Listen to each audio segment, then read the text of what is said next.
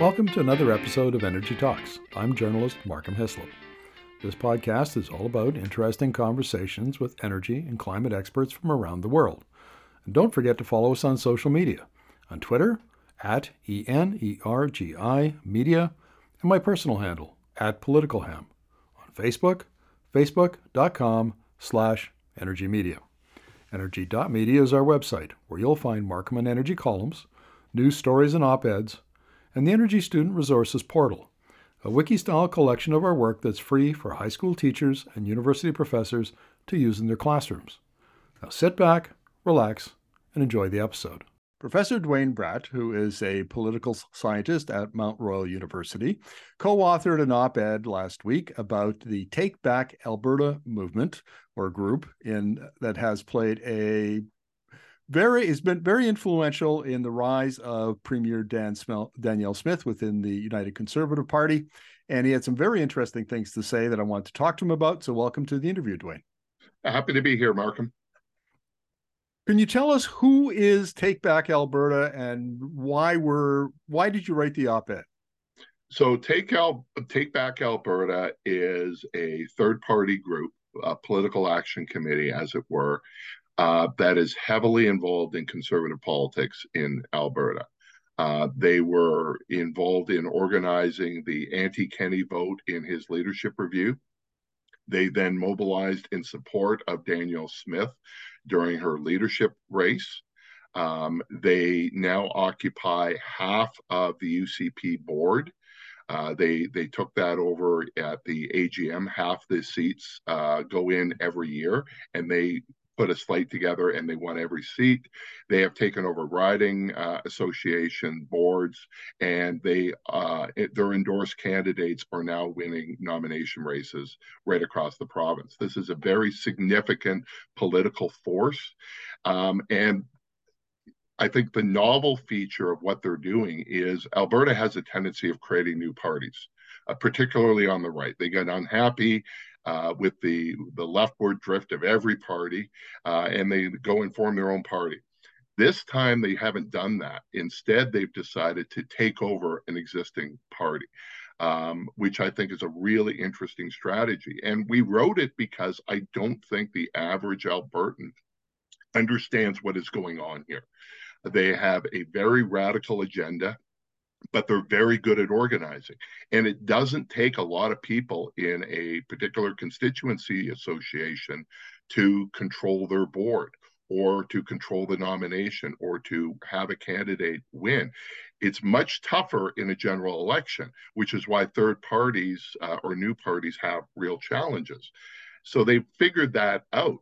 And I think Albertans need to know who this party has become well, I run across uh, Take Back Alberta on Twitter all the time, and they're uh, the head of the organization, David Parker, is a very interesting character. I've seldom met an activist, a political activist like that, who's as cocky and arrogant. I don't know how else to say it, Duane. Yeah, I mean, he, no, he's he, he's cocky. He's arrogant. He's also very good at what he does.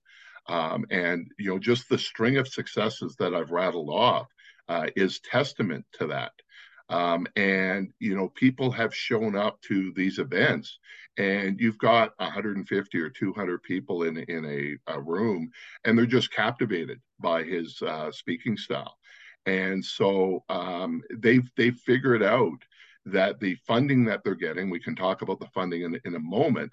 This isn't aimed at election advertising. Uh, there are certain rules, even for third party advertisers, on what they can and cannot do.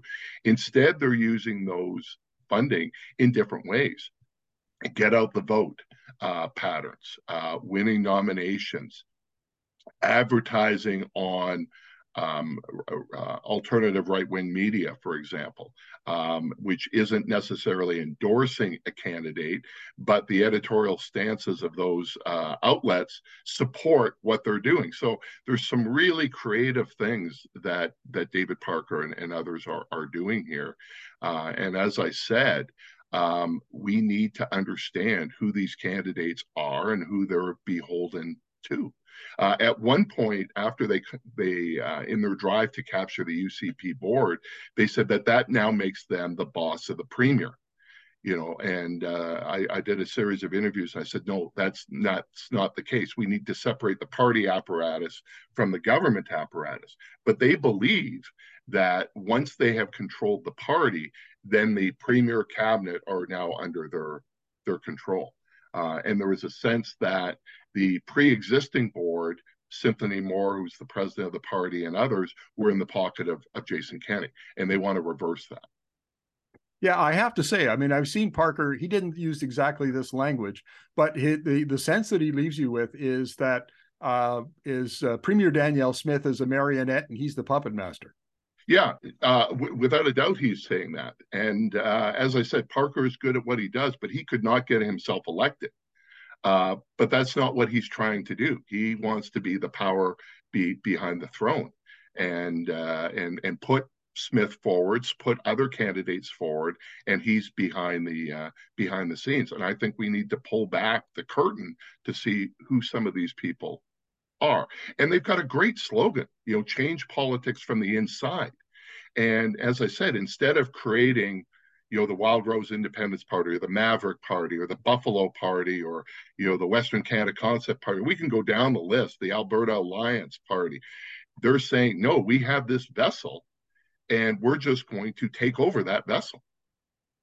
Yeah, I, I, would agree. Now let's talk about some of the funding here because now you, this wasn't in your op-ed, but you did tweet about it, and that is Chip Wilson, who's the Vancouver-based billionaire and the founder of Lululemon, uh, has a foundation, and apparently Take Back Alberta gets a considerable amount of funding from that foundation.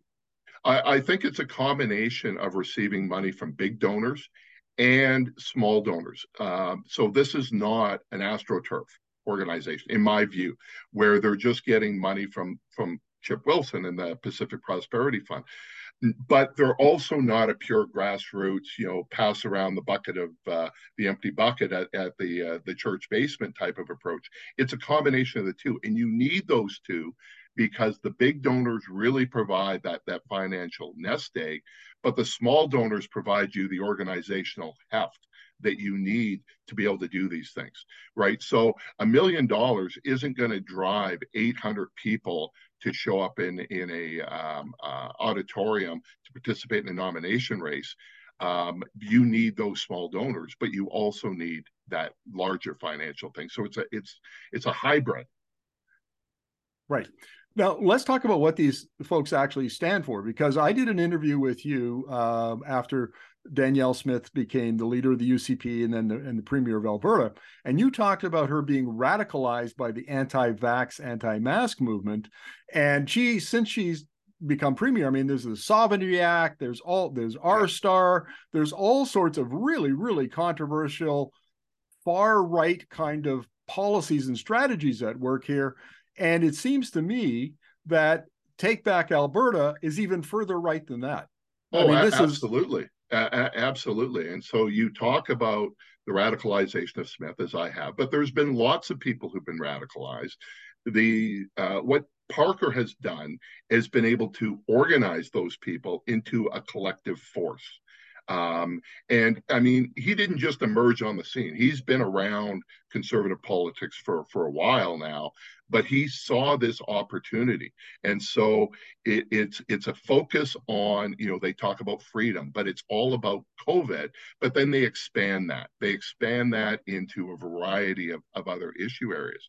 And here's the other thing is they're not going to stop with the UCP and provincial politics. They're talking about um, town councils and school boards, which typically have low rates of voter turnout. So if you can mobilize a small group on a slate, uh, it, it works. We've had attempts at big city uh, slates. You know, Take Back City Council, for example, emerged in the 2021 Calgary election. They were unsuccessful.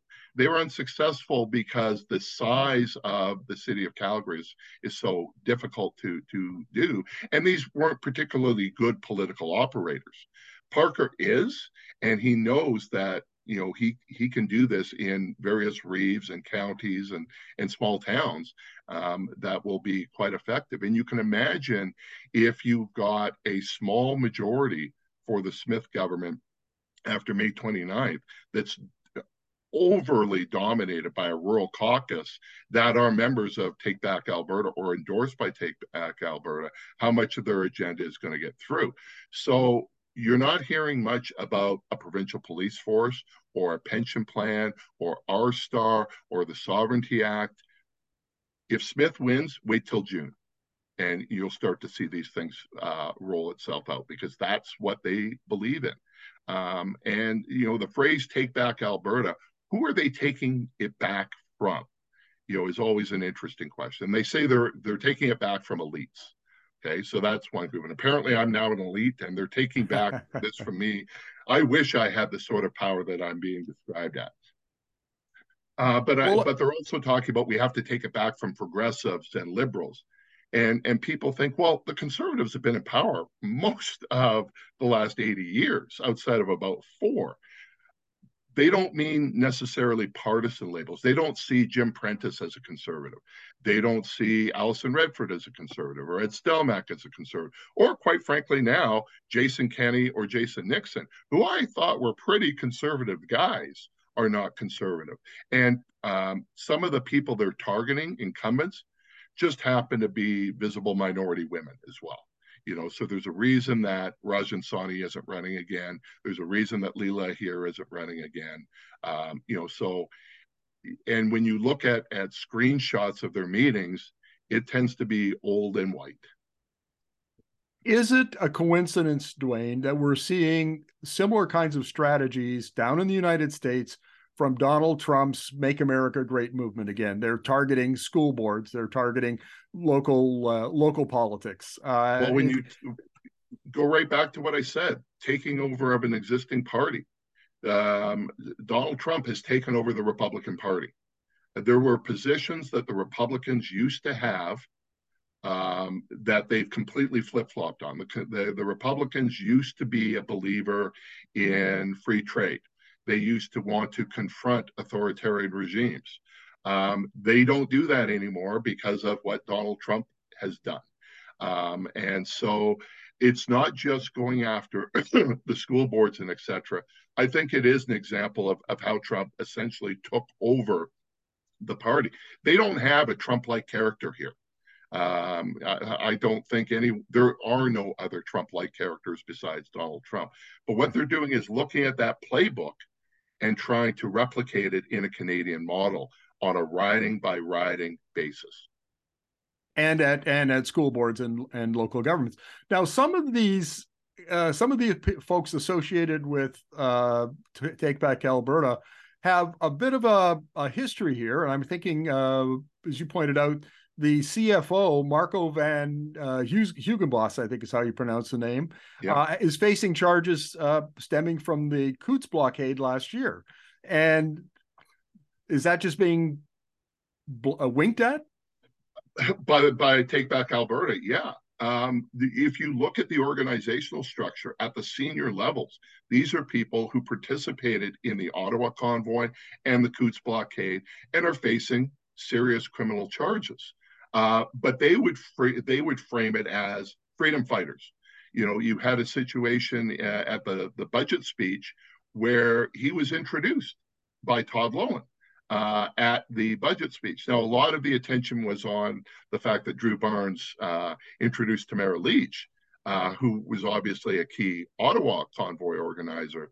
But Van Houtzenhoff is a was a major Coots participant uh, and is on the Fort Macleod, you know, council and, and all of this stuff. So yeah, the connection between Coots and Ottawa and Take Back Alberta are clearly linked. I, I have to bring in here the uh, the link with the Western Standard. Oh, this a- is absolutely. Run, well, I just want to lay a little context here for for our, our viewers, Duane, because I, have been a major critic of Derek Fildebrandt in the Western Standard. I mean, it, this is not journalism. This is just flat out uh, political activism. Looks like the Rebel News and Ezra Levant masquerading as journalism to advance a political agenda. And I, I have to say, I'm not surprised at all that they would be Western Standard would be tightly tied into Take Back Alberta. But it's it's an interesting connection, right? So if you were to go on the Western Standard webpage, there are Take Back Alberta ads everywhere. um, David Parker is a shareholder in the Western Standard. Um, the Western Standard then publishes pro TBA articles as part of their journalism. Uh, so the amount of attention that they have placed on uh, Rimbey Rocky Mountain House Sundre. Uh, that is the riding of Jason Nixon. Jason Nixon was a senior lieutenant of, of Jason Kenney and was deliberately left out of Smith's cabinet. he, he was up against in a nomination battle a guy by the name of Tim Hoven. Uh, the UCP party executive at the provincial level banned Hoven from running uh, for uh, various uh, racist uh, tweets and, and things like that. They're trying to overthrow that decision and they're trying to bring Hoven back. And you get regular articles in the Western Standard promoting Hoven, criticizing um, uh, Nixon. So that's the connection. Like, take back Alberta is restricted in its political advertising. Instead, it is funding a media outlet that then does stories over and over and over again on pro TBA elements. So it is uh, it's it's an interesting way of getting around election Alberta rules.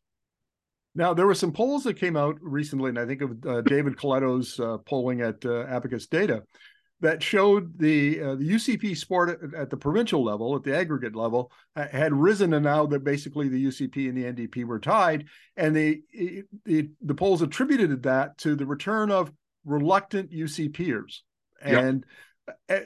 And what do you make of that rise in the polls, the return of the reluctant UCPers, and this campaign by Take Back Alberta uh, to expand the, you know, their reach within the party? Yeah, so the reluctant conservatives seem to be coming back to Smith. They put out a, a, fairly good news budget last week.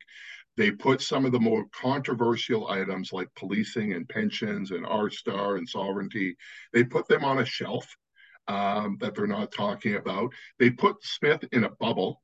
Um, it's not like she's disappeared but she only speaks to friendly audiences. She doesn't do press conferences anymore. Expect that to continue. And so that strategy has encouraged you know ordinary voters who don't follow politics on a daily basis, but they see less sort of wing nutty stories coming out. Uh, they see money going into education and healthcare, and they are drifting back. But under that surface, you do have uh, the uh, the Take Back Alberta, um, taking over the United Conservative Party. And I don't think enough voters are aware of what is going on. And that was one of the purposes of writing that piece is to raise attention on this. Uh, I was in Edmonton several times last week, and I was having conversations with um, more moderate UCP MLAs who are very concerned about bozo eruptions during the election uh, by by some of these folks. That that as we get closer to an election, there will be an investigation on some of these views, and will that become a problem for the party? Because that happened in 2012 with Wild Rose and Danielle Smith, and could it happen uh, again? We'll we'll have to see. Yeah, I'm not sure. Uh, I I covered that election, and I remember the Bozo eruption very uh, very clearly, where uh, Reverend Alan Hunsperger had written a blog, you know, about the lake of fire and non Christians being thrown into the lake of fire. It was very controversial. It lost the election for Danielle Smith. I'm not sure if a blog like that came uh, came you know was discovered in 2023 that it would have nearly the same effect. It might not have any effect on well, we'll have to see. I mean, there's a lot of things that have changed over the last decade, and it wasn't uh, Hunsperger was the big one, but there are a bunch of other uh, bozo eruptions, including by Danielle Smith her, herself and some other candidates. Uh, so the the question will be, if it's one candidate, no big deal. If it becomes a pattern, and Danielle Smith either uh, refuses to deal with it or acknowledge it, you know, then that's became becomes the problem. If she had kicked Hunsperger out and he was in a non-winnable riding, that might have put the issue to bed, but she didn't. So it's going to be how many of these occur and what the response of, of Smith is uh, and and what sort of attention you can have. But yeah, we're in a very different political environment uh, 10 years later. Uh, Duane, final question. We'll wrap up the interview. But you mentioned moderate conservative MLAs. Are there any left? How many are left? It seems like they've all. Uh, several of these are, as I said, are no longer running again. Um, and so you think about, um, you know, the the right wingers who stood up to Kenney. They're still around, and they're uh, in now more prominent positions. Todd Loewen, for example. Uh, but the, the more moderate ones that stood up, like Leela Aheer, like Rajan Sawhney, like Richard Gotfried, none of them are running again, right? So there is, they are shredding that, uh, that this big tent party is becoming less and less of a, of a big tent. Well, Duane, uh, appreciate your insights as always. Thank you very much for this. Okay, you're welcome, Markham.